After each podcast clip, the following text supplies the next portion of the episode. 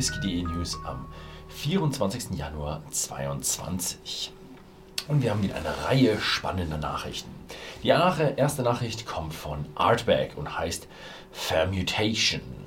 Ja, es gab bei Artback vor 13 Jahren einmal ein Problem mit einem Boiler. Und der Boiler ist das, was den, ja, den Dampf produziert und damit die Destillation betreibt. Es konnte also nicht destilliert werden. Somit waren die Washbags gefüllt und konnten nicht entnommen werden.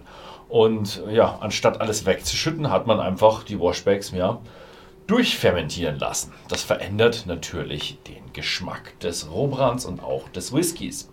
Und die hat man jetzt ähm, ja, einzeln gesondert gelagert und nun bringt man die als Committee Release raus. Also Artback Committee Members können jetzt einen 13-jährigen Artback erhalten, der eben in diesen sechs Washbacks gewesen ist und die hatten eine, ja, eine ewige, ich glaube es ging sogar um Wochen oder Woche, nee, sogar äh, eine dreiwöchige, hier steht es dreiwöchige Gärung, haben sie erhalten mit 49,4% Alkohol, kommt der Whisky in Ex-Bourbon-Fässern sowie, äh, sowie auch ähm, First Fill, äh, First Reef First als auch Refill Wässern. Also Ex-Bourbon, First Fill Ex-Bourbon und Refill Ex-Bourbon.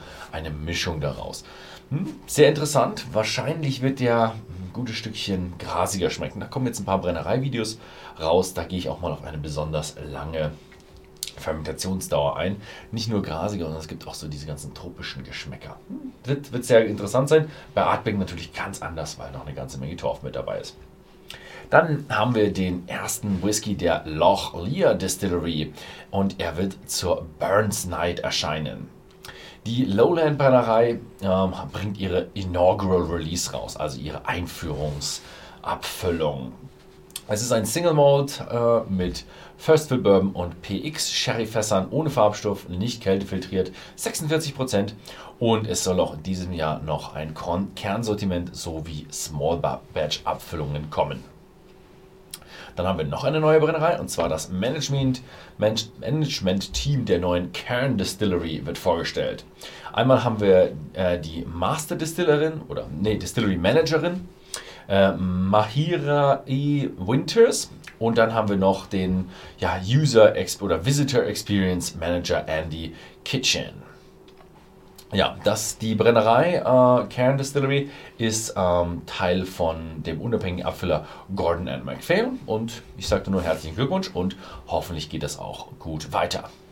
Dann haben wir eine Sonderausgabe von Johnny Walker Blue Label und zwar zum Neumondjahr. Das ist im chinesischen Kalender wieder ein besonderes äh, Label und diesmal ist es das Jahr des Tigers und das spiegelt sich dann in diesem Blue Label wieder. Demnächst auch bei whisky.de erhältlich. Ja, die, diese, diese chinesischen ja, Mythologien bringen immer schöne Zeichen mit, die man sehr schön in Designs verarbeiten kann. Dann haben wir Tomatin mit zwei neuen Whiskys aus der Cubokin Creations Serie. Die erste ist äh, reifte in marokkanischen Cabernet Sauvignon und Rye Whisky Fässern. Und dann haben wir noch die Creation Nummer 4 ist es mittlerweile schon. Äh, reifte in Tony Port und Cognac Fässern und beide sind auf 4000 Flaschen limitiert. Ja, sehr schön, sehr interessant.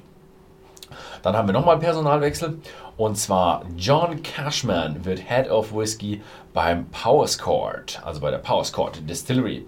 Und wir hatten letzte Woche ja schon berichtet, dass Noel Sweeney die Brennerei verlässt und jetzt wird er ersetzt durch John Cashman und der war ja schon Global Brand Ambassador bei Beam Suntory, also auch jemand, der Ahnung hat. Ja, dann haben wir äh, Glendronach und die bringen einen 50 Jahre alten Whisky heraus. Die bisher älteste Abfüllung der äh, Brennerei. Ja, ist limitiert auf 198 Flaschen und äh, wurde 1971 gebrannt, fast komplett, äh, fast komplett in PX und Oloroso Sherryfässern gereift. Und dann kommt natürlich die negative Nachricht, äh, unverbindliche Preisempfehlung 20.000 Great British Pounds, also sehr, sehr, sehr teuer. Wobei ich sagen muss, für Glendronach 50 Jahre finde ich den Preis eigentlich relativ niedrig. Trotzdem ist er fünfstellig und damit astronomisch hoch. Gut, dann geht es weiter in Irland.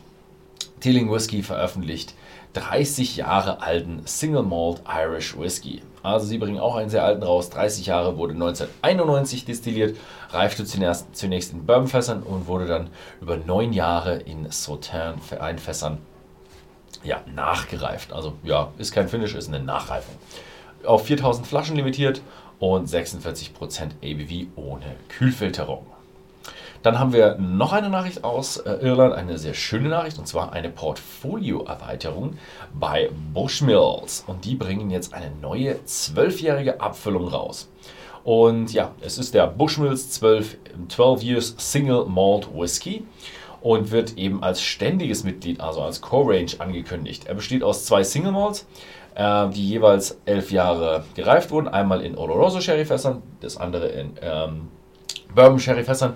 Und die beiden wurden dann nachgereift und vermählt für sechs, sechs bis neun Monate ungefähr in ehemaligen Masala Weinfässern.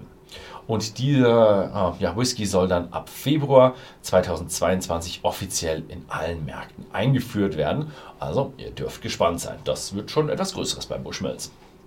Gut, und dann haben wir noch einen internationalen und zwar einen Rechtsstreit. Ich hatte es ja schon mal gehabt äh, zwischen Glenn Buchenbach und der SWA, also der Scottish Whisky Association.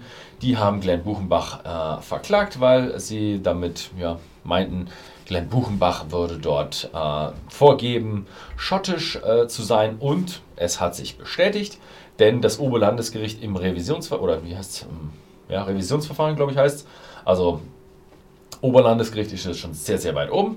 Und äh, ja, es verstößt gegen die EU-Spirituosenverordnung und eine Flasche oder ein, eine Brennerei, die Glen vorne drauf hat, muss eine Scotch-Brennerei sein. Also Glen Buchenbach wird es nicht mehr geben, sondern die Glens werden nur noch aus Schottland kommen. Wobei ich sagen muss, wird ein bisschen schwierig für die. Ich glaube, es gibt ein oder zwei aus Kanada, die auch Glen vorne dran stehen haben. Ob die dann in der EU verkauft werden dürfen? Man weiß es nicht, denn die aus äh, Kanada haben schottische, äh, ja, schottische Wurzeln und ja, das ist einfach ihre Sprache. Die hießen schon immer so. Ja, gut. Das soll es aber trotzdem gewesen sein für diese Woche. Vielen Dank fürs Zusehen und bis zum nächsten Mal.